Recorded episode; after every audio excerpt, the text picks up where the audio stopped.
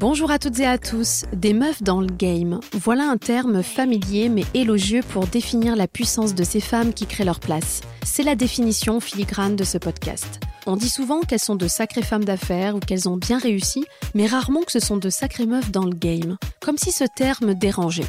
Chaque semaine, j'interroge celles qui cassent les codes, qui créent de nouvelles règles du jeu et qui osent entreprendre leurs rêves. Entrepreneuses, femmes engagées ou encore artistes, auteurs, athlètes, toutes portent une voix, ont de l'impact. C'est la raison pour laquelle nous voulons les entendre ici. Je reçois cette semaine Julie Robveil, fondatrice de Level Up Digital, une agence qui aide les entreprises à faire exploser leur visibilité sur LinkedIn. Elle a aussi une nouvelle casquette, celle d'auteur, puisque son livre sort aux éditions Prisma le 28 septembre prochain. Vous pouvez d'ores et déjà le précommander sur Amazon, je vous mets le lien en barre d'infos. Et qui s'intitule Oser se dépasser, comment la sclérose en plaques m'a fait aimer la vie. Vous allez découvrir une femme inspirante et touchante qui a réussi à combattre une maladie neurologique qu'on lui disait incurable. C'est à l'âge de 25 ans, encore étudiante dans une grande université de Boston, qu'on lui diagnostique la sclérose en plaques. Les médecins lui annoncent qu'elle se déplacera bientôt en fauteuil roulant, sa vie s'effondre. Elle prend la décision de refuser la fatalité et les traitements qui vont avec, persuadée qu'il y a d'autres moyens pour la soigner en cherchant des méthodes alternatives. Et elle les trouve. Grâce à cela, Julie arrive à mener une vie quasiment normale. Avant de me rendre chez elle à Grenoble pour enregistrer cet épisode, j'avais fait la connaissance de Julie dans un taxi parisien. C'est fou comme la vie vous met sur votre chemin des rencontres qui ne sont pas destinées au hasard. On revenait d'un festival avec une centaine d'entrepreneurs dans le désert marocain en février dernier et on avait pris le même taxi de l'aéroport pour prendre nos trains respectifs. On avait passé cinq jours dans le désert et on ne s'était pas croisés une seule fois. Et puis, à l'arrière de ce taxi, Julie me raconte son histoire et j'en reste bouche bée. Je veux qu'elle me raconte tout sur le podcast. Voilà pourquoi Julie s'est beaucoup confiée à mon micro jusqu'à me dévoiler un drame très intime qu'elle a vécu enfant. Ce que j'aime avec Julie, c'est sa force tranquille. Elle fait preuve de courage et d'une résilience à toute épreuve. C'est une femme déterminée à vivre la vie qui l'inspire. Ensemble, on aborde différents sujets, sa façon de vivre la maladie les premiers mois, les effets des méthodes alternatives qu'elle trouve pour se soigner, comment elle a réussi à transformer son corps et sa vie pour réussir à devenir marathonienne alors que les médecins lui avaient prédit un avenir en fauteuil roulant, et comment un poste sur LinkedIn où elle dévoile son combat a un succès fulgurant et qu'une maison d'édition décide de la contacter pour en écrire un livre. Julie va tout nous raconter. Si c'est la première fois que vous nous écoutez, bienvenue sur Muffin Game, le podcast qui vous aide à prendre votre place. Un épisode par semaine sort chaque mercredi si vous aimez être boosté par nos échanges inspirants. Et si cet épisode vous a plu, n'oubliez pas de vous abonner sur la plateforme que vous utilisez. Et suivez-nous sur la page Instagram Muffin Game si ce n'est pas déjà fait. J'ai le plaisir de vous inviter à mon rendez-vous avec Julie Robeil.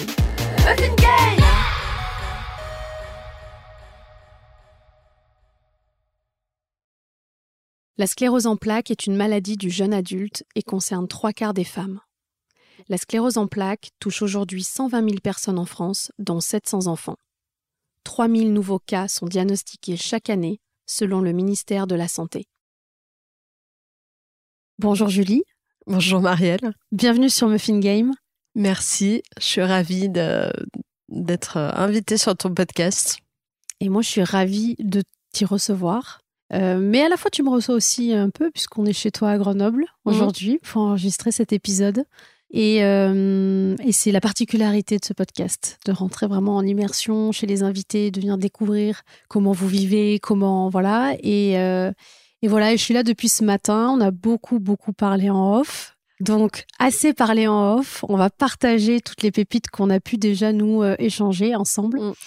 Euh, et je vais euh, commencer avec la question euh, iconique de ce podcast, parce qu'on a l'habitude de se présenter en expliquant ce que l'on fait, la plupart du temps, au lieu de dire qui l'on est. Est-ce que tu peux te présenter en nous disant qui tu es, Julie? C'est dur comme question, je sais. Oui, mais en même temps, avec toutes les discussions qu'on avait avant, je peux te dire que je suis une femme sur la route de la connaissance de moi. Hmm. En particulier avec voilà, ce que j'ai mis en place particulièrement depuis deux ans. On va rentrer dans le sujet, je pense, après. Bien sûr. mais je serais plutôt cette personne en ce moment, aujourd'hui, en fait. Est-ce que tu penses pas que le chemin de la connaissance de soi, c'est finalement toute notre vie? Je le pense, mais je pense aussi qu'il y a des moments où ça va plus vite. On fait des étapes euh, beaucoup plus vite. Et j'ai l'impression d'être euh, dans ce, dans cette période en ce moment où euh, la connaissance de moi-même va plus vite et s'accélère même. Alors Julie, tu es une femme brillante et tu vas nous raconter ton parcours. Mais avant cela, je suis allée voir ton profil LinkedIn puisque je sais que ton, c'est ton réseau social préféré. Et ta bio m'a beaucoup parlé. Euh, tu commences avec la phrase Osons rayonner avec un petit soleil. Puis on trouve fondatrice de Level Up Digital, bientôt auteur. J'ai une sclérose en plaques et c'est OK. Est-ce que c'est ta manière d'aborder la vie euh, de façon cash, directe, et où, on sent d'ailleurs le panache, ou c'est une façon de te motiver pour avancer? c'est, on peut dire que c'est ma façon d'aborder la vie. Mmh. Et cette volonté, en fait, de, de transmettre ça, en fait, autour de moi. Ce que je m'étais pas autorisée à faire jusqu'à maintenant. Par peur de gêner, par peur de, de trop rayonner, justement. Et euh, d'embêter euh, son entourage ou, euh, voilà. Et je pense que j'ai passé justement ce step. Et je me dis, ben, allez, go, go. Si, si ça peut faire du bien autour de moi, euh, d'être moi-même, déjà, ça me fait un bien fou.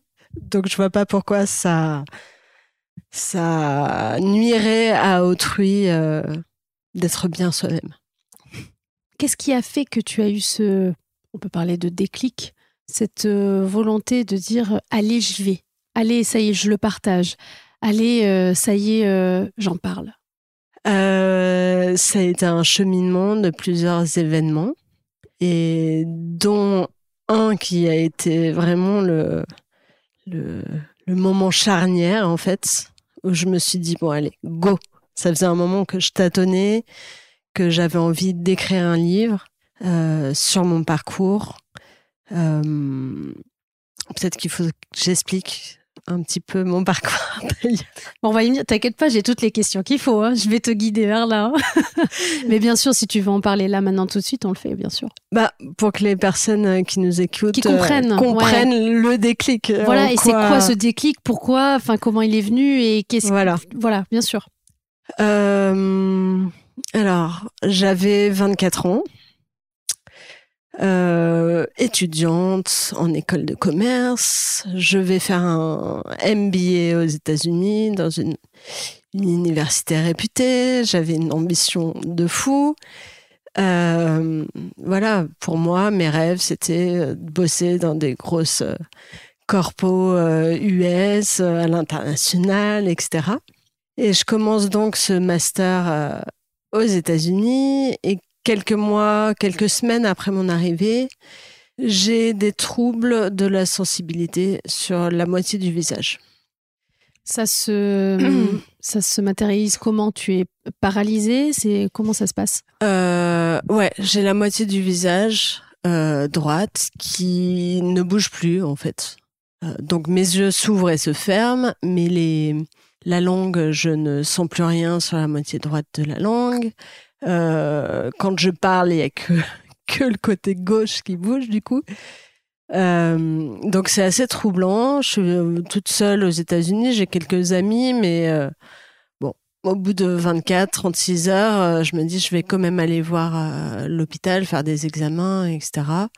Et de fil en aiguille, je fais un IRM, etc. Parce qu'il repère rapidement que c'est neurologique.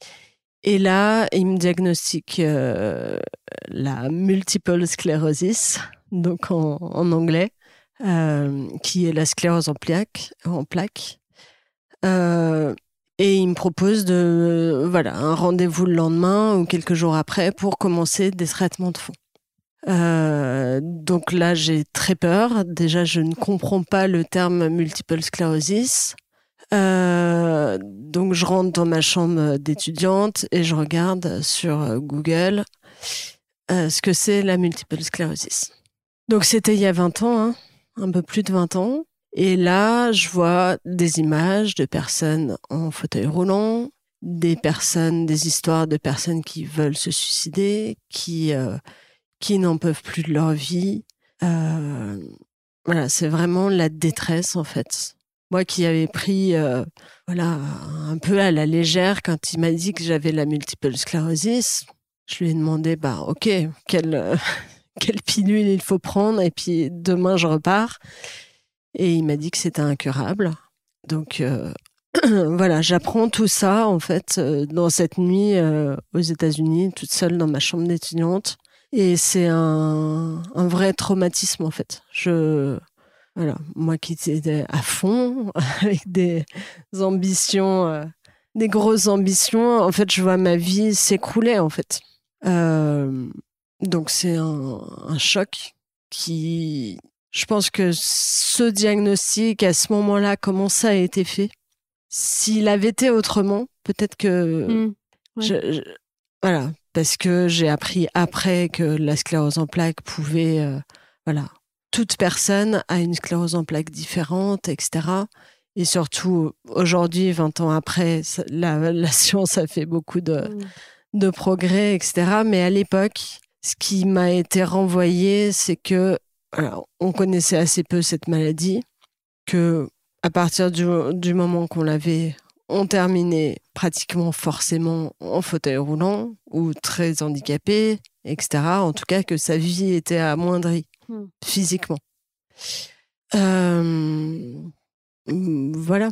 Et, euh, et après, s'en est en suivi euh, des années pour me remettre de ce diagnostic, pour accepter la maladie, pour savoir quoi en faire. Mais dès le début, j'ai pas voulu prendre les, les traitements de fond, en fait. J'ai refusé. J'avais ce que me renvoyait le corps médical sur l'incompréhension de cette maladie, la non-maîtrise des traitements de fond qu'ils proposaient, mmh. qui étaient vachement invasifs. En gros, comme ça m'a été expliqué à l'époque, c'est OK, tu peux prendre des traitements de fond qui sont assez violents hein, au, niveau, euh, au niveau chimique. Euh, c'est des, des piqûres en intraveineuse, euh, intramusculaire, toutes les semaines, avec voilà, des, des effets secondaires assez importants qui se traduisent par des, des états grippaux, et en gros, rester à peu près une semaine au lit euh, suite aux injections. Mais comme c'est des injections toutes les semaines. euh, oui, mais enfin, ça correspondait à une semaine d'état grippaux sur un mois. Ok, d'accord. Donc mais bon, quand même. Voilà, le calcul dans ma tête, c'était. T'as 24 ans, tu ne vas pas vivre comme ça, quoi. Hmm. Je me dis, soit je vais chercher d'autres euh, d'autres façons de me soigner, euh, soit j'accepte qu'une semaine par euh, mois, c'est ça. Je sois, euh, j'ai la grippe, quoi. Mais ce qui est incroyable déjà dans ce que tu racontes, c'est qu'il y a une forme de d'une nouvelle qui peut être comme une bah, une fatalité. Ils t'ont présenté ça comme quelque chose d'incurable et que de toute manière, tu allais finir en fauteuil roulant. Toi, déjà, tu t'es donné des possibilités. C'est-à-dire que tu t'es, tu t'es pas dit, bon, bah, c'est comme ça, c'est la vie. Euh, j'attends le moment où je serai en fauteuil, quoi. Et puis je, puis je m'adapterai à cette nouvelle vie. Tu t'es toi, tu t'es dit, ok, il y a cette possibilité-là, mais peut-être que moi, je peux en trouver une autre par mes propres moyens.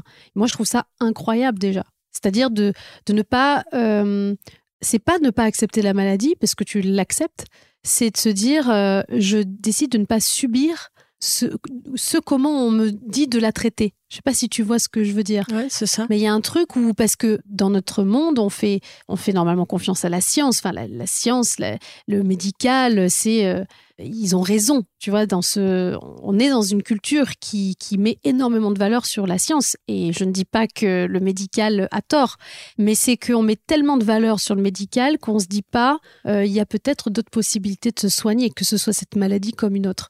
Évidemment, tu vas nous en parler, mais tu as pu déjà à ce moment-là, à 24 ans plus, c'est-à-dire que on n'est pas, on n'est pas câblé pour cette vie-là à 24 ans. On a l'avenir devant nous. on construit notre vie. On est à fond. Enfin, on se sent invincible. voilà, on est, on est dans la force de l'âge. Enfin, on n'est pas du tout sur des sujets comme ça. Donc, je trouve que dès, dès cet instant-là, certaines personnes auraient pu s'effondrer ou accepter en disant bah, c'est fatal. Toi, toi, tu es tout de suite rentré dans le combat. Ouais. Et justement, peut-être que c'est cette jeunesse et. Euh, cette fougue. Cette fougue. Parce qu'on le sent. Ça. Euh, dans ta bio, déjà, on sent la fougue, le panache. C'est, c'est ça, c'est coucou, j'ai la sclérose, mais c'est, c'est OK, quoi. Voilà, c'est vraiment ça la phrase.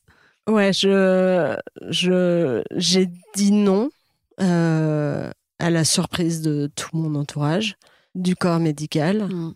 Mais c'était ancré en moi que je ne voulais pas, en fait. Je ne voulais pas de cette vie et je je savais pas où j'allais, hein, clairement. Oui, bien sûr. Mais tu as refusé de vivre la vie qu'on te proposait. Ouais, j'ai dit non. Euh, alors, on va faire des allers-retours dans l'espace-temps. Euh, j'aimerais que, tu nous expliques ton parcours, euh, même si tu as déjà commencé un peu à le faire, mais tu as un parcours tellement incroyable qu'il y a beaucoup de choses à dire. tu as fait une carrière dans, différentes sociétés d'informatique à la direction communication. Et c'est en 2011 que tu décides d'entreprendre dans le web marketing et le social media. En 10 ans, tu crées Social Media for You. Tu m'arrêtes si je me trompe. Hein. C'est ça. Euh, c'est une plateforme d'informatique web marketing dans le top 10 des blogs francophones. Euh, tu soutiens de, grandes sociétés du CAC 40 comme L'Oréal, Schneider, Decathlon et des startups. Et tu accompagnes aujourd'hui les entrepreneurs à développer leur business sur le web. D'où te vient cette passion et comment tu aiguises ce talent? Parce qu'il faut le reconnaître, tu es doué. Merci. Euh, d'où me vient cette passion? Écoute, ça me rappelle, euh, dans ma première année d'IUT, euh, il fallait faire un... Donc c'était il y a longtemps.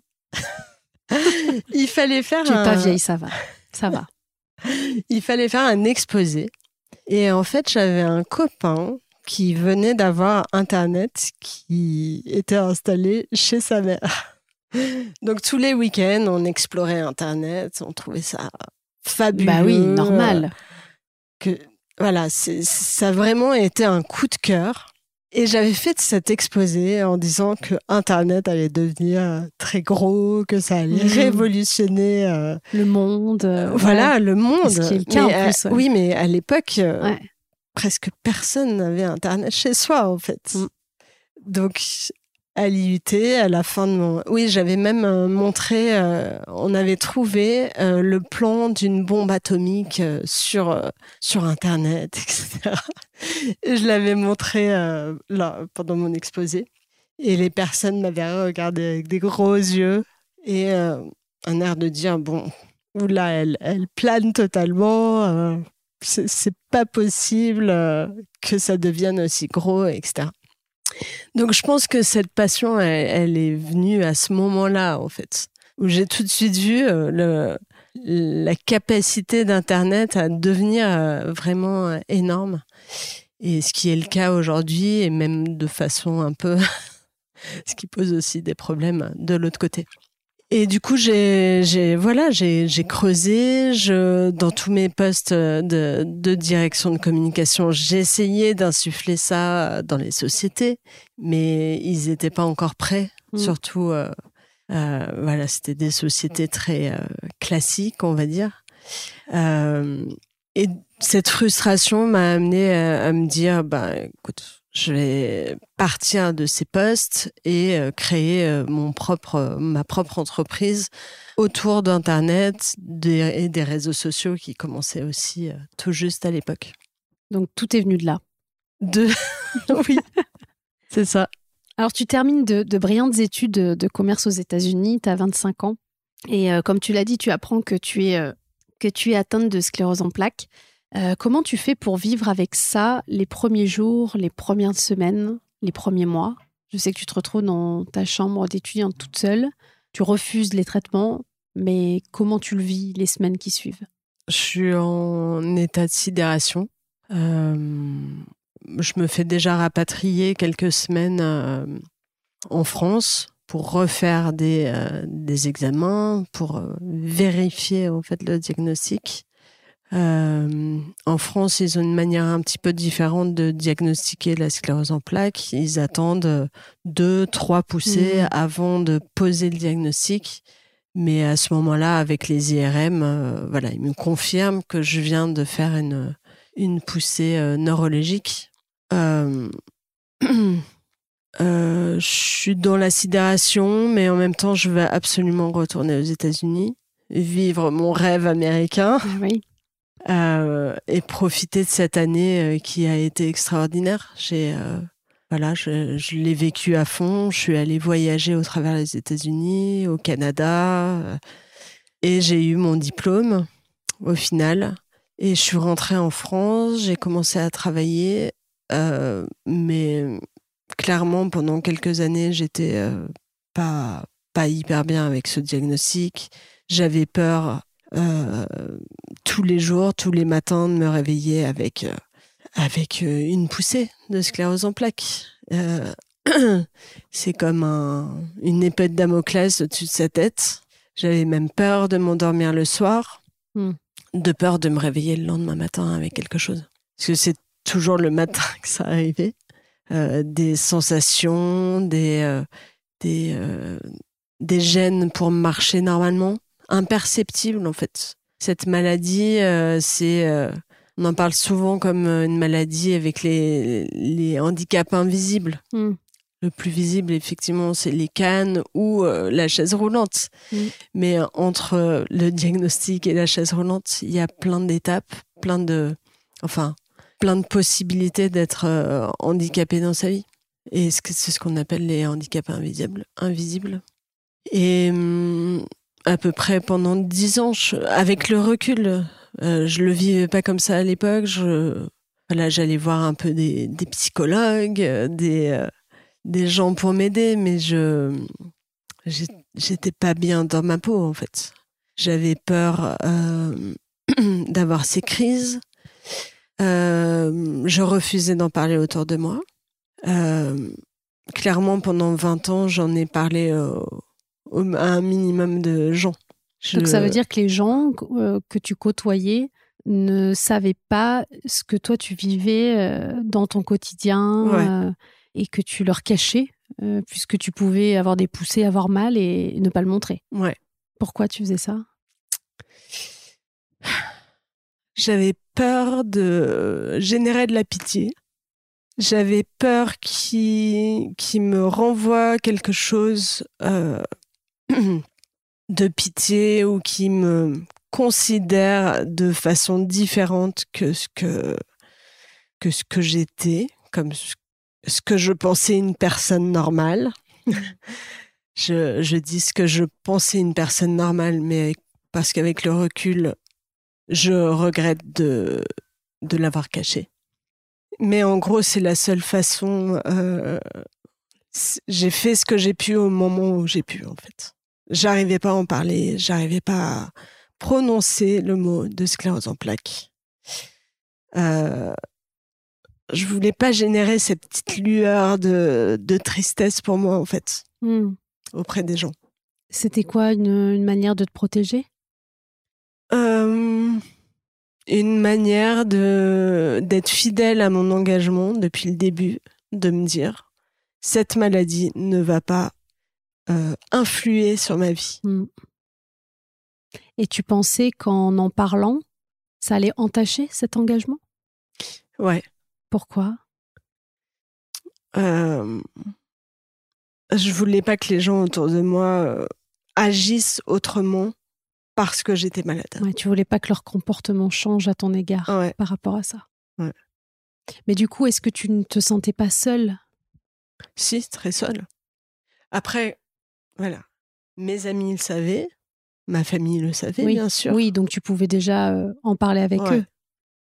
Je pouvais en parler avec eux, mais c'était quand même un sujet difficile, même avec eux. Est-ce que euh, à ce moment-là, tu sentais que tu, parce que tu rejettes les traitements qu'on te propose à l'hôpital, tu ne rejettes pas l'idée de te soigner? Je pense que c'est très important aussi de le dire. Ouais. Est-ce que quelque part, euh, cette, euh, ce rejet-là ne s'est pas mélangé avec le rejet de la maladie? C'est-à-dire que je, je suis, C'est une question, hein. c'est de se dire, ben, je, refuse d'être malade, en fait, je, je, veux pas être malade. Est-ce que c'était ça? Mmh Donc, j'ai, oui, c'était vraiment pas le déni, parce que je savais que j'avais cette maladie. J'ai eu plusieurs poussées, mais je voulais pas être malade aux yeux de, aux yeux du monde, mmh. enfin aux yeux de mon entourage. Mmh. Ce qui m'a causé pas mal de, de souffrance, c'est clair. Euh, en particulier euh, quand je suis arrivée à Paris pour mon premier job, j'ai bossé dans une agence de communication santé.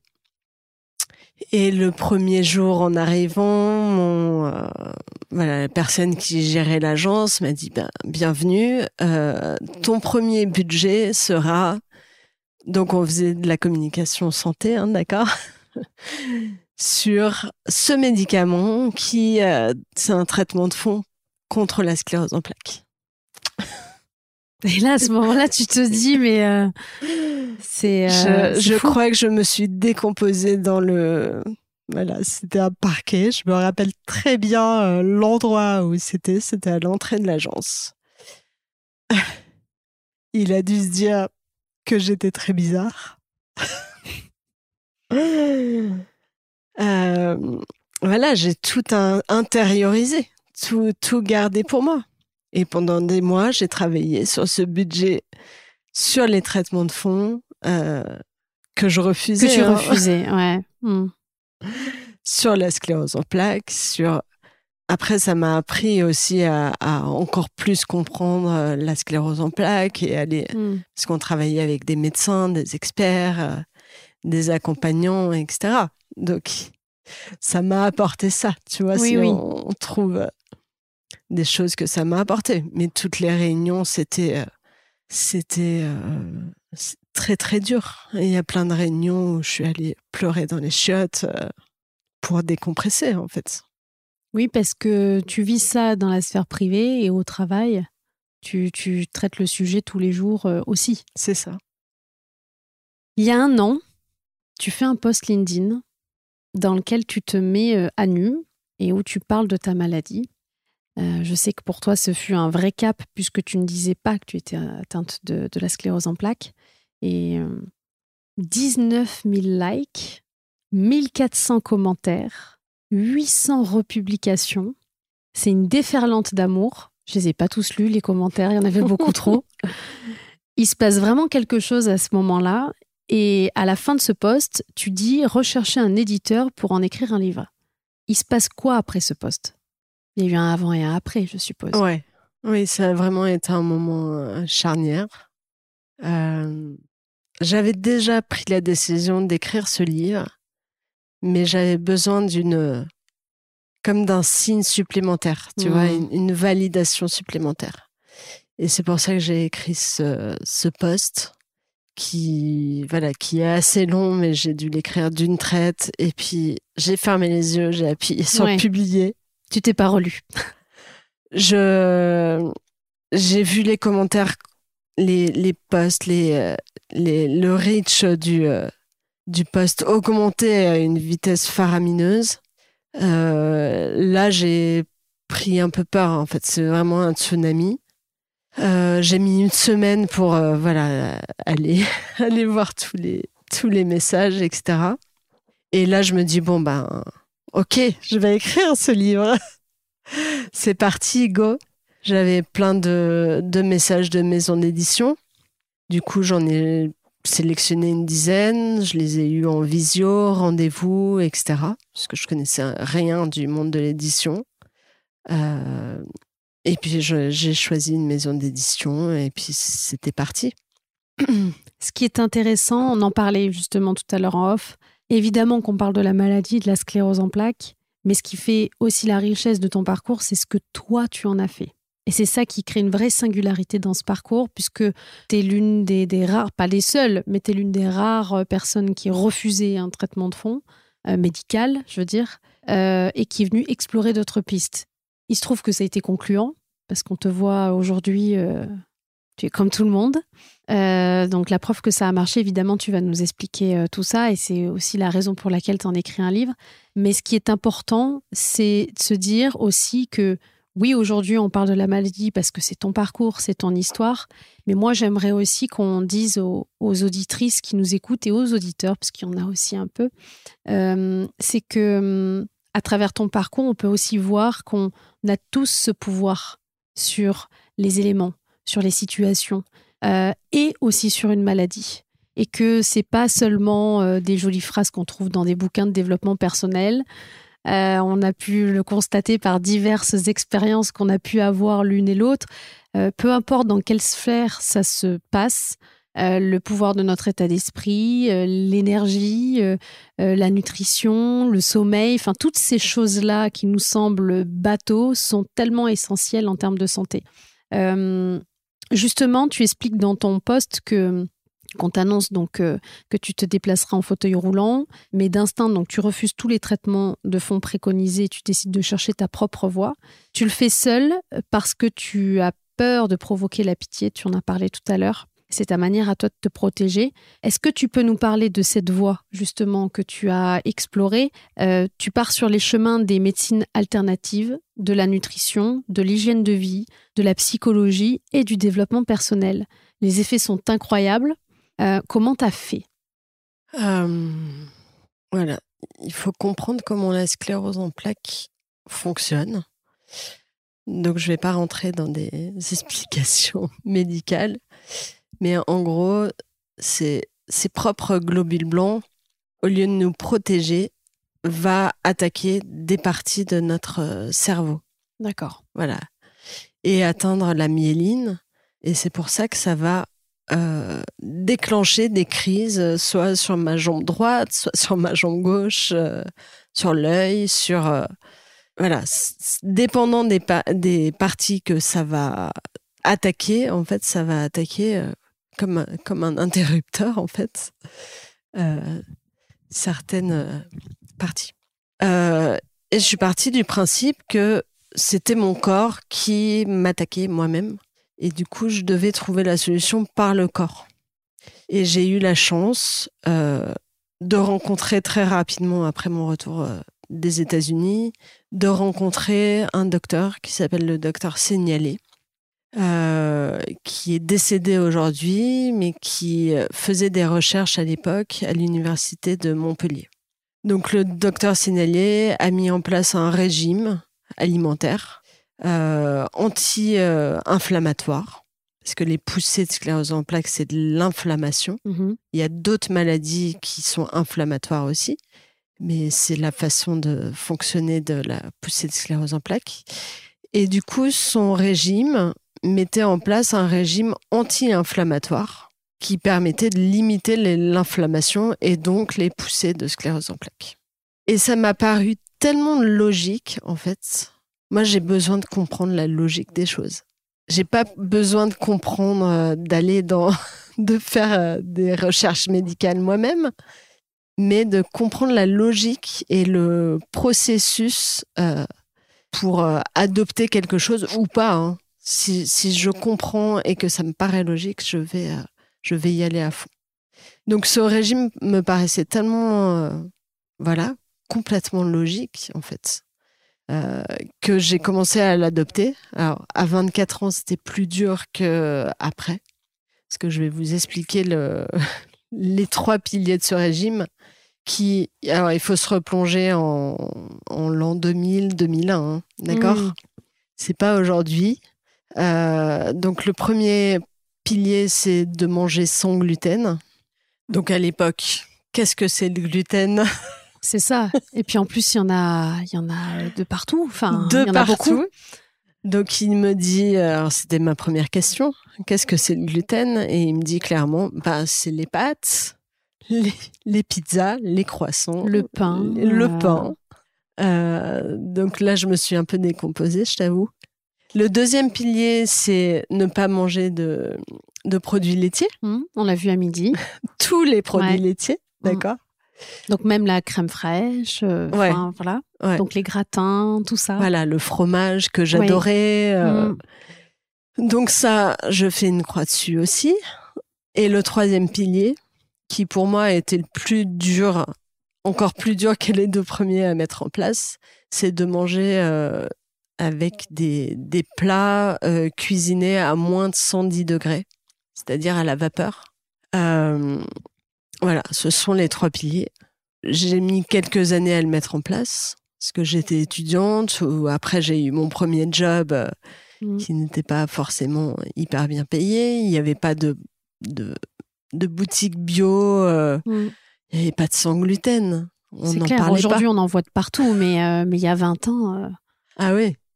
Donc voilà, euh, voilà, recommencer à apprendre à, à s'alimenter en fait. Mais là aussi, j'ai découvert plein de choses qui peuvent être mangées sans, sans gluten, sans produits laitiers. euh. Oui, il y a plein de d'alternatives. Là, à midi, on, on a mangé un plat euh, où il y avait une sauce, mais c'était pas de la crème fraîche, c'était du lait de coco. Voilà, Ouais, donc euh, ça n'empêche pas d'avoir Bah, une ça m'a sauce. fait découvrir ça, ça m'a fait Oui. découvrir les huiles. euh, Oui, les huiles aussi sont très importantes dans le, dans le régime signalé. Ça fait découvrir le sarrasin, le quinoa. euh, Il y a, il y a plein, plein d'alternatives en fait. Quand on mange de façon traditionnelle, on ne les connaît pas. Mais en fait, si, heureusement, il existe plein, de- plein de choses euh, excellentes. Et en gardant le plaisir, bien sûr, de, de- Ouais, de voilà. s'alimenter, parce que Oui. euh, c'est très, très important. De pas créer de frustration, je veux dire. Ouais. Oui, en sortant de ce rendez-vous avec le docteur signalé, bah oui, je, je comprenais pas encore tout ça. Pour moi, c'était, euh, Hmm. c'était, euh, voilà, comment je vais m'alimenter si je décide de suivre ce régime. Pour qu'on comprenne bien, donc ce, ce chercheur te dit voilà, il y a ce régime-là bien spécifique. Pourquoi euh, il a trouvé que en éliminant, parce que c'est clairement ça, en éliminant ce type d'aliments, ça avait, ça avait un impact sur euh, les, le déclenchement des crises. Est-ce que c'est quoi? C'est leur oxydant? Euh, C'est leur acidité? C'est quoi qui crée euh, Pourquoi ces aliments ils déclenchent des crises? Alors, je suis clairement pas chercheuse Oui. ou médecine, donc c'est c'est l'inflammation en fait. Ok, c'est Je- ça qui crée une Ouais. inflammation. Ok. Ouais. Et voilà, je j'ai pas envie de rentrer dans les détails Hmm. parce que je, je vais dire des conneries et c'est ça serait. Non, mais euh, juste qu'on voilà, on a voilà, compris le contre- mécanisme, Ouais. enfin comment ça marche, euh, pourquoi, pourquoi euh, en éliminant ces aliments-là, euh, ça a réussi à éliminer l'entièreté de tes crises ou ça les a atténuées, ce qui est déjà super si ça les atténue. Alors, je pense. Alors, déjà, je- j'ai pas pu faire un test AB euh, avec euh, les traitements euh, de fond ou ce que j'ai fait avec le régime signalé et d'autres choses. Euh, mais je pense que ça a diminué déjà le nombre de crises et que ça m'a donné la capacité de me remettre assez rapidement de crise Hmm. particulièrement, j'ai eu deux crises vraiment fortes qui m'ont rendu hémiplégique. C'est quoi? Donc, t'imagines ton corps coupé en deux dans le sens de la longueur. Et une partie euh, qui peut bouger, qui répond, et l'autre qui ne répond pas. Ce Donc, que j'avais au visage. euh, totale euh, sur Ouais. une partie du corps. Ouais. Ok. Et voilà, ça m'est arrivé deux fois, euh, assez rapprochées. Hmm. Pendant la période où j'ai eu mes enfants en plus. Et, et du coup, j'étais un peu un cas d'école. En tout cas, euh, voilà, il y a des neurologues un petit peu de toute la France qui se sont réunis pour décider quelles seraient les doses, euh, les doses euh, à me, me donner pour arrêter l'inflammation. Et quand trois mois après, je suis retournée chez mon neurologue, il a été étonné de me voir arriver en marchant en me disant Je ne comprends pas pourquoi, Madame Orveil, vous marchez dans mon, dans mon cabinet. Donc, euh, voilà. Enfin, à l'hôpital, il y a une assistante sociale qui était venue me voir pour faire le dossier de jeunes handicapés, etc. C'était vraiment avancé, en fait.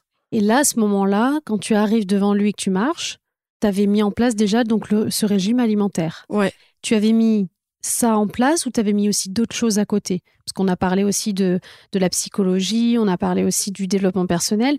Est-ce que tu as, donc as commencé avec la nutrition, un régime, ce régime spécifique Est-ce que tu avais mis que ça en place ou tu avais déjà mis en place tout le processus? Alors, c'est un work in progress qui s'est fait euh, petit à petit, en fait, aussi selon, euh, selon mon énergie, selon les rencontres, selon les lectures.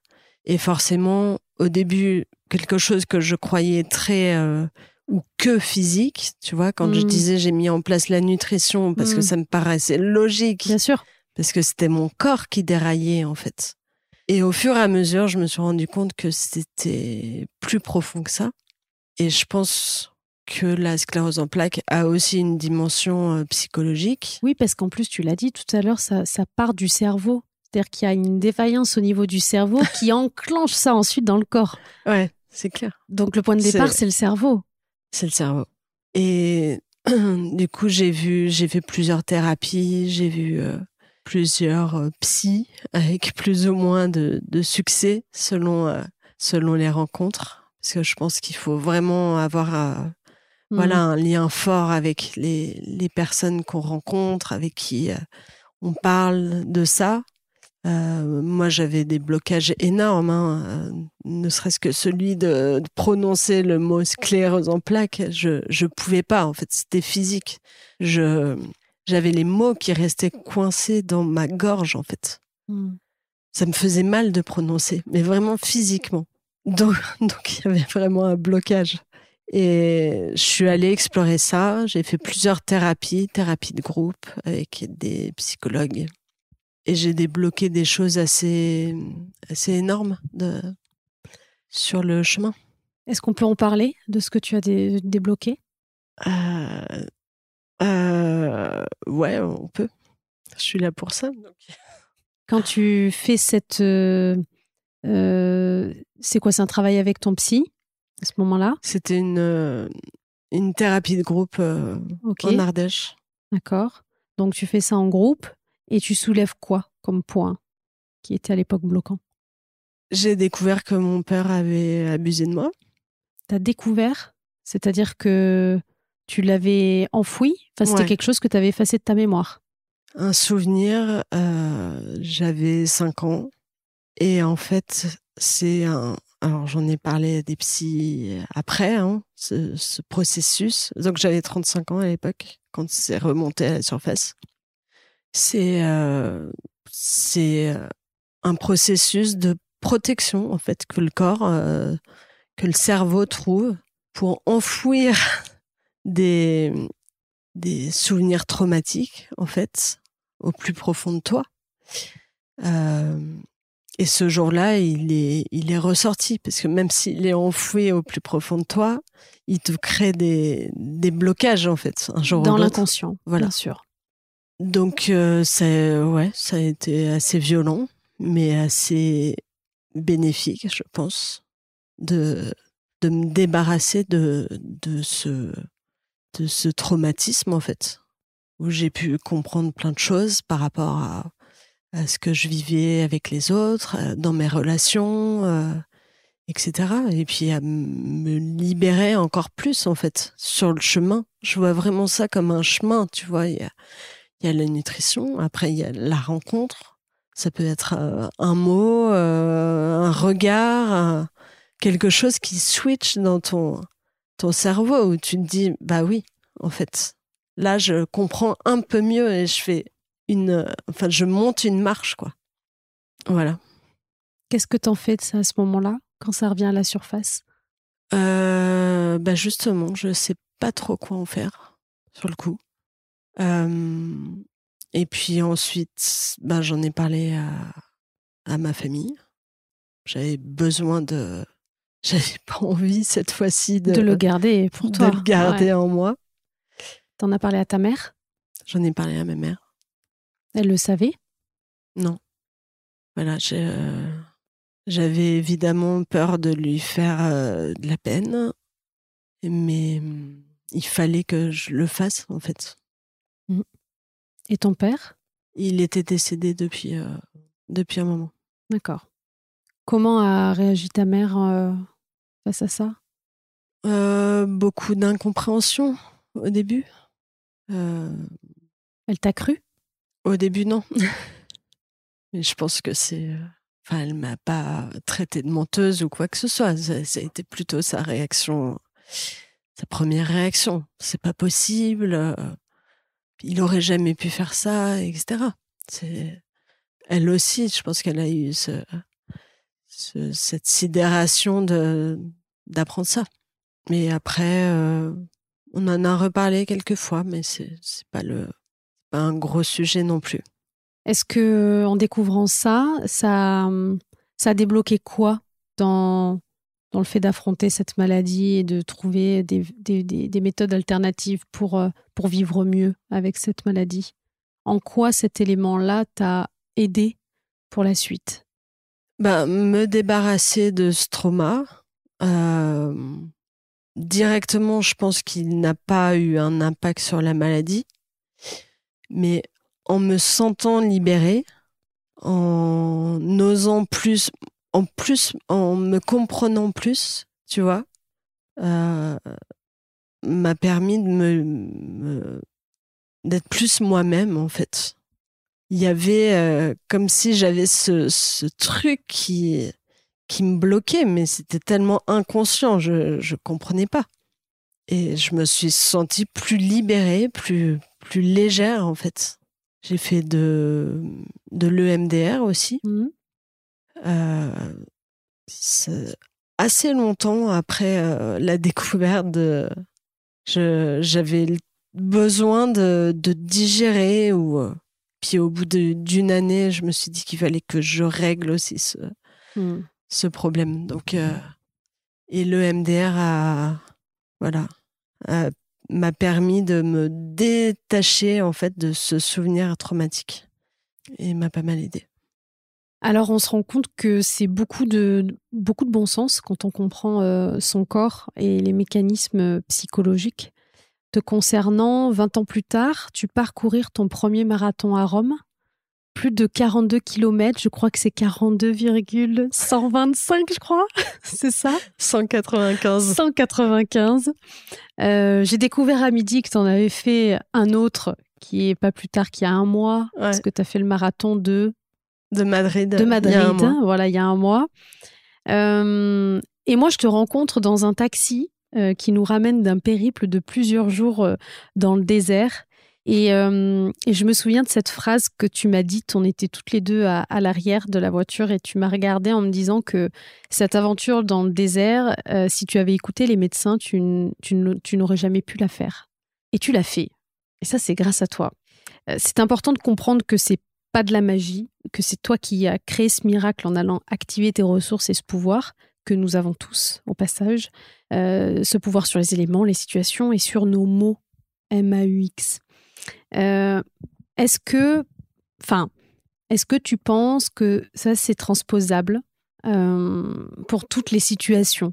C'est-à-dire que au-delà d'une maladie, est-ce que ce que toi tu as mis en place, ça peut être bénéfique pour nous en termes de santé, de forme, euh, d'état d'esprit, de performance.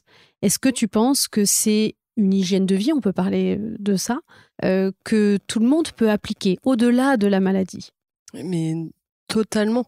C'est c'est ce que j'aimerais euh, transmettre euh, dans mon livre en fait. Hmm. J'aimerais que ça aille au-delà de quelqu'un qui a une sclérose en plaques ou euh, ou quelque maladie que ce soit. Que mon message c'est euh, c'est plus euh, se permettre de de voilà d'ailleurs le, le bouquin ça, ça s'appelle oser se dépasser mais en espérant euh, que on n'ait pas besoin d'un traumatisme aussi gros en ouais, fait c'est ça. pour le faire. De pas attendre d'avoir un traumatisme. Ouais.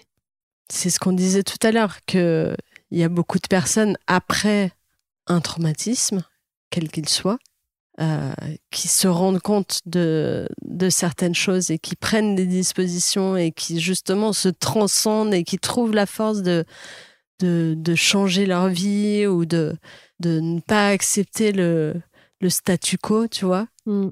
Alors que que j'aurais tant aimé euh, le, pouvoir le faire sans tous ces traumas. Mais, mais je sais pas si j'aurais eu euh, ce coup de fouet, en fait, euh, Mm. pour, pour le faire. Oui, c'est ça, c'est un coup de fouet. On, on en parlait tout à l'heure euh, au repas où on disait c'est fou qu'il faille euh, presque euh, perdre la vie pour du coup mettre de la valeur sur notre vie. Prendre conscience que cette vie a- est précieuse et que si on veut justement euh, pouvoir euh, vivre le plus longtemps possible ou le mieux possible en tout cas, euh, c'est euh, de, de- la conserver, de la nourrir, de l'entretenir et que ça, ça ne dépend uniquement de nous. Et hum, c'est hyper bateau, mais c'est tellement évident. Enfin, moi, quand je vois ton parcours, je me dis, mais waouh, quand tu vois que tu as une maladie physique comme ça et que grâce à cette hygiène de vie, tu vis mieux, mais pourquoi attendre d'être malade pour le faire, quoi? Tu vois, mais, mais effectivement, comme tu dis, un, un choc ou, euh, ou un déclic, c'est ce qui donne ce coup de fouet. Alors, comment on peut avoir ce coup de fouet sans attendre de souffrir ou d'avoir mal ou de, tu vois?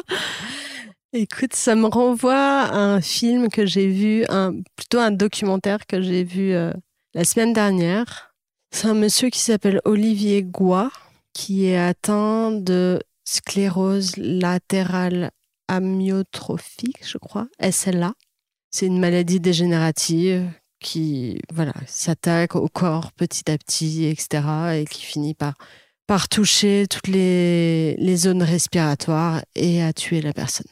Donc c'est une personne qui était start-upper, hyper euh, successful, etc., et qui a appris qu'il avait cette maladie et qui a fait ce documentaire sur sa vie aujourd'hui et sur sa, sa façon d'appréhender la maladie. Et bah, le message euh, que j'ai reçu, c'est que oui, il sait qu'il va mourir, mais qu'aujourd'hui, il fait tout pour, euh, pour euh, profiter de, de la vie, en fait, et de voir la beauté de la vie et, et qu'il n'ait aucun regret le jour où il partira. Et dans le documentaire, il parle avec la grande rabbin de France, je crois, Delphine Oui. euh, Oui, c'est une Euh, femme. oui. Ortweiler. Oui, complètement. Oui. J'avais en plus écouté l'une de ses interviews. euh, C'est passionnant. Ouais, j'espère que je je Mm. j'abîme pas son nom.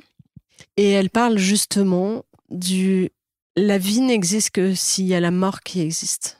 Et de ce miroir entre alors on peut faire le bien, le mal. En fait, ça met en lumière la vie quand on sait qu'il y a la mort et que et c'est très joli ce qu'elle euh, ce qu'elle dit et c'est exactement ça. Peux-tu nous en dire plus justement de ce livre? Euh, Parce que j'ai hâte de le lire. Je sais qu'il est déjà disponible en précommande.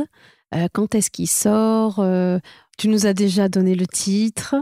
Est-ce que tu peux nous en dire plus? Ouais, je vous donne l'entièreté du titre qui est Oser se dépasser. Comment la sclérose en plaques m'a appris à vivre. Euh, oui, il est en pré-vente depuis la semaine dernière et il sera disponible euh, voilà, dans les- toutes les bonnes librairies, comme on dit, Euh, le 28 septembre Parfait. 2023. Parfait. C'est qui la maison d'édition? Tu peux le C'est dire. Ouais, c'est Prisma Édition. Qui m'a accompagnée sur le livre. Ils ont été super, d'une grande aide, grande écoute. Euh, ils m'ont beaucoup aidé à, à prendre de la hauteur, en fait. J'avais peur d'être seule face à voilà, les pages blanches, euh, face à mon histoire aussi, euh, pour comprendre ce qui pouvait être intéressant et moins intéressant pour aller plus en profondeur sur certains euh, passages, etc. Donc ce travail d'écriture, euh, euh, elles étaient deux dans la maison d'édition, à m'accompagner là-dessus. Et ça a été voilà, tout un, un processus là depuis, depuis deux ans aussi d'introspection, de, de me retourner sur les, les 20 ans qui ont passé euh, ce que je ne fais jamais d'habitude. Et voilà, ça m'a permis de, bah déjà de d'accepter de me féliciter du, du chemin parcouru. Mm. Euh, et ça, tu vois, même en, en le disant, en prononçant les mots, j'ai quelque chose qui se passe dans mon corps parce que euh, parce que ben je me félicite très peu en fait. Et ce livre et les retours que j'en ai pour l'instant et le travail avec la maison d'édition, ça m'a permis de me dire waouh, en fait euh, peut-être que c'est intéressant et peut-être qu'il faut que que je le diffuse euh, au plus grand nombre. Mm. Complètement. J'ai hâte de le lire, vraiment. Euh, avant de nous quitter, quel message tu aimerais donner à celles ou ceux qui nous écoutent, qui se sentent dans une situation désespérée? Parce que ça a été ton cas à 24 ans, 25 ans, quand on t'a appris ce- cette annonce. Euh, Peut-être d'autres personnes vivent des situations euh, différentes, mais qui peuvent aussi euh, se sentir dans ces situations désespérées. Qu'est-ce que tu aimerais leur dire? Qu'il y a toujours une voie, qu'il faut aller chercher sa force intérieure, que tout le monde a cette force intérieure en fait.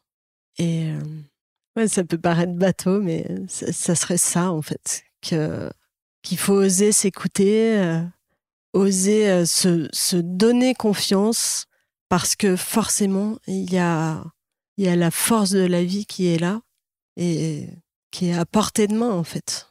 Rien n'est impossible. Et rien n'est fatal. La preuve, tu en es la preuve vivante. Il y a une étude scientifique justement qui disait que entre nos, nos- nos aspirations et nos rêves, il y avait 36 000 possibilités. J'ai trouvé ça fascinant parce qu'on souvent on se dit oui mais entre ce que je veux et ce que je peux atteindre c'est souvent impossible ou je peux pas ou je n'en suis pas capable ou on me dit que alors qu'en fait il y a 36 000 possibilités donc 36 000 voies que l'on peut prendre pour accéder à ce rêve. Et dans ce que toi tu as fait, c'est ça, c'est tu y as cru de suite en disant non mais ok on me propose ça, mais il y a d'autres alternatives. Même si je les connais pas encore, même si je sais pas encore comment, je sais qu'elles existent et je vais les trouver. C'est c'est ça que j'ai envie qu'on retienne. Ouais. C'est que peu importe ce que vous voulez atteindre, finalement les possibilités elles sont là. Exactement. C'est la question que je pose à toutes mes invitées. Euh, quel est l'objet qui a le plus de valeur à tes yeux et que tu as sélectionné pour nous aujourd'hui? Je sais que tu as fait tes petits devoirs hier. Ouais, tout à fait. Euh, en cherchant chez moi, euh, justement avec cette intention de trouver un objet qui représente euh, énormément pour moi, j'ai, je suis tombée- retombée sur ce collier Mhm. que je porte depuis tout à l'heure et qui vient de ma grand-mère euh, paternelle et qui était une femme euh, extraordinaire. Tu l'as connue? Ouais, je l'ai connue. Elle est morte il y a quelques années, malheureusement. Mais avec un parcours de vie très dur et très résilient aussi. Elle a été abandonnée, petite fille, pratiquement abandonnée, petite fille, euh, au début de la guerre, laissée seule à elle-même, euh, devant faire des travaux de couture pour ramener de l'argent à la famille euh, qui, qui s'occupait d'elle, etc. Euh, c'est une femme pleine de classe qui m'a voilà montré la voie aussi de la de la classe du voilà. De l'élégance. de l'élégance elle était toujours parfaitement élégante. Et euh, et voilà et je suis tombée sur ce bracelet qui me vient de ma grand-mère maternelle. Et du coup j'ai voulu faire un voilà un miroir entre les deux et mettre à l'honneur aussi euh, les femmes de ma famille. Puisqu'on est une famille avec beaucoup beaucoup de femmes. J'ai quatre sœurs euh, voilà j'ai beaucoup de tantes euh, les femmes sont très présentes dans la famille. Et voilà toutes dans leur chemin ont aussi une forte résilience et et voilà j'avais envie de les mettre à l'honneur. Qu'est-ce qu'elles t'ont apporté, toutes ces femmes de ton entourage? De la force Cette force, ouais. cette force? Ma maman aussi euh, est très forte et euh, ouais, elle m'a apporté ça aussi. Mais on est fortes, nous les meufs. Mais Mm. bien sûr, bien sûr. Euh, quelle femme tu aimerais euh, entendre sur Muffin Game? Une ou plusieurs? Tu as le droit d'en avoir plusieurs. Alors, j'ai tout de suite pensé à Cécile Hernandez, qui est euh, membre de l'équipe de France euh, paralympique, Hmm. qui est une, euh, une personne qui est atteinte de sclérose en plaques aussi, qui est championne de surf Hmm. et que je suis sur LinkedIn et autres réseaux sociaux avec qui j'ai un, un petit peu discuté et qui, euh, voilà, elle est de la même euh, génération que moi, avec euh, cette force de vie aussi, avec, euh, elle fait plein de choses sur justement le handicap invisible. Elle s'est battue pour que, pour pouvoir euh, jouer les Jeux Olympiques en Paralympique, alors qu'elle n'a pas de de handicap visible, Hmm. mais elle a fait valoir ça et elle se bat tous les jours pour ça. Mais c'est un très beau modèle parce que ça prouve que même avec cette maladie, on peut faire du sport à haut niveau. Ah ouais. Là, tu l'as pu le voir dans les marathons que tu as fait, tu les as fait. Donc, Ouais. euh, ouais. c'est possible. Donc euh, ouais, cette femme, euh, j'aimerais bien la rencontrer. euh, j'ai un petit peu parlé avec elle et euh, j'aimerais beaucoup l'entendre euh, dans ton podcast. C'est noté. Je note son nom. Et il y a une deuxième femme euh, que j'ai envie de mettre à l'honneur aussi, c'est euh, Marie Pessanti C'est celle euh, qui tient le centre. du que- Mini oui, qu'on est allé voir tout Voilà. à l'heure. Voilà. Euh, effectivement, je t'ai- emmené au Mini Mistan tout à l'heure. Euh, c'est un projet euh, qui se passe dans le centre de la ville de, de Grenoble. La réhabilitation d'un couvent, le couvent des Minimes à la base, avec une cour intérieure magnifique, euh, 4000 mètres carrés de, surface, où Marie euh, est en train de créer avec, avec un associé, de créer un, euh, comme un petit pays, une île, euh, pour, euh, voilà, pour ouvrir le champ des possibles, réinventer le vivre ensemble. Euh, voilà, alors concrètement, c'est quoi? C'est euh, euh, de la musique, du théâtre, euh, de l'université populaire, des, des activités multigénérationnelles.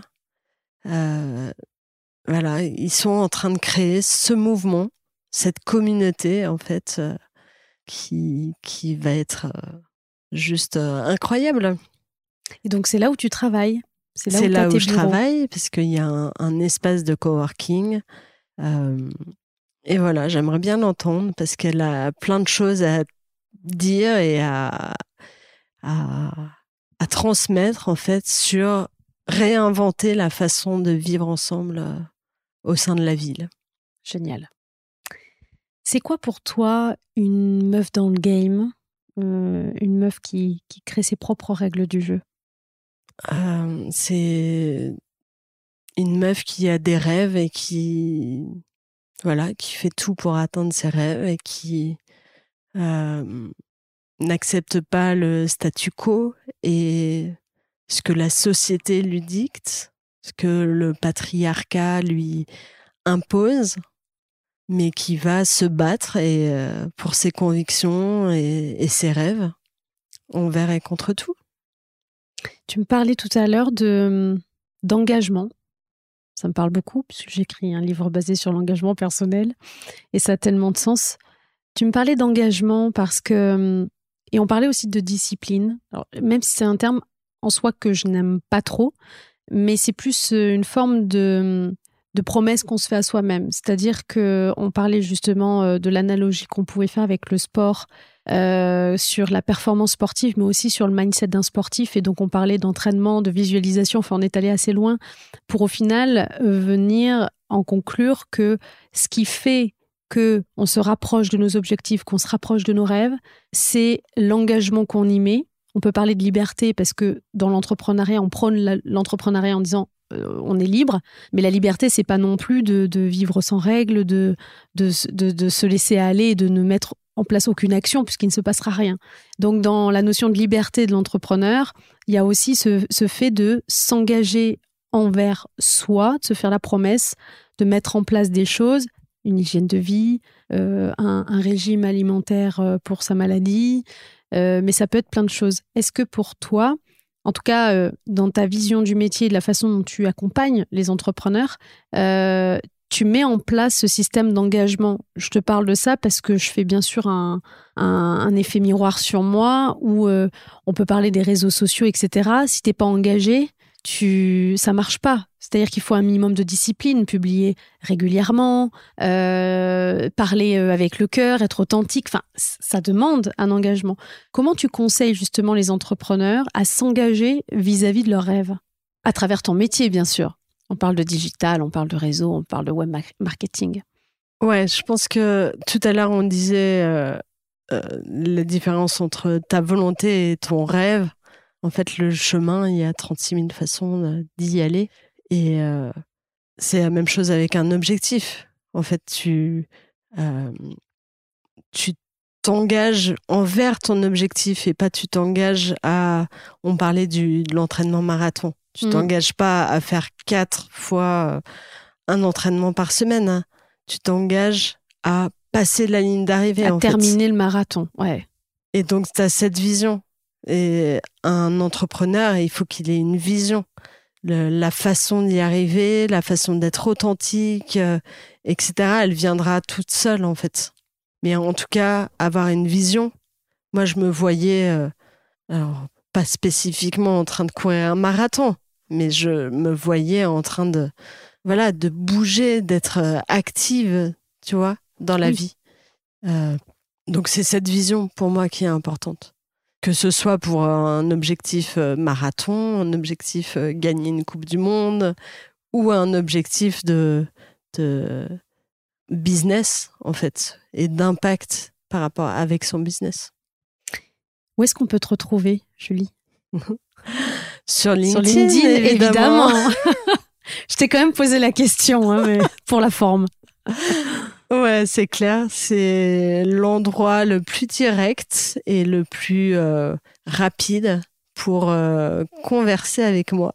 Oui, je l'ai bien vu. Je l'ai bien vu. Moi, je suis très Instagram et j'ai vu qu'Instagram, ça marchait pas avec toi. Donc, je vais te chercher sur LinkedIn. voilà, message direct. Euh, mm. Voilà, n'hésitez pas, c'est avec, euh, avec grand plaisir. Mm. Puisque sur les autres plateformes, effectivement, je sais. Mais LinkedIn, ça va vite. Alors, il y a aussi ton livre, donc on peut le trouver en précommande. Comment on fait là euh, pour le trouver Enfin non, quand l'épisode sortira, il sera peut oui, il va sortir au moment où ton livre sortira. L'épisode, ouais. Il va sortir euh, fin août, début, début septembre, mi-septembre, quelque chose comme ça. où est-ce qu'on peut trouver ton livre? Une fois qu'il est sorti alors, je sais qu'il est déjà sur des sites, sur la FNAC. Il est en ligne sur la FNAC Ouais. Ok. Sur Amazon. Ok. Oh, il est partout. Ouais, je pense qu'il est partout. Ok. Et il sera, euh, il sera en librairie aussi. Euh, dans tous les cas, une fois qu'il sera sorti, moi je mettrai le lien en barre d'information de cet épisode, comme ça vous, vous n'aurez plus qu'à cliquer dessus et trouver directement le lien. N'hésitez pas et n'hésitez pas aussi à nous faire vos retours, à mettre des commentaires euh, et à envoyer euh, des petits messages à, Julie pour euh, lui dire ce que vous avez pensé de cet épisode parce que c'est important pour elle, pour nous. Et voilà, on espère que vous avez passé un très très bon moment en notre compagnie. Merci beaucoup Julie. Merci Marielle. Merci de ce moment précieux. J'ai passé un très bon moment avec vous. Merci de nous avoir écoutés jusqu'au bout, vous êtes des meufs en or. Si le podcast vous a plu, prenez quelques minutes pour le noter 5 étoiles, puis déposez un commentaire, ça m'aide beaucoup. Et à partager votre ressenti sur Instagram en nous taguant, ça nous permettra d'interagir avec vous et à d'autres de découvrir Muffin Game plus facilement. On se retrouve la semaine prochaine pour un nouveau rendez-vous. Bisous, bye bye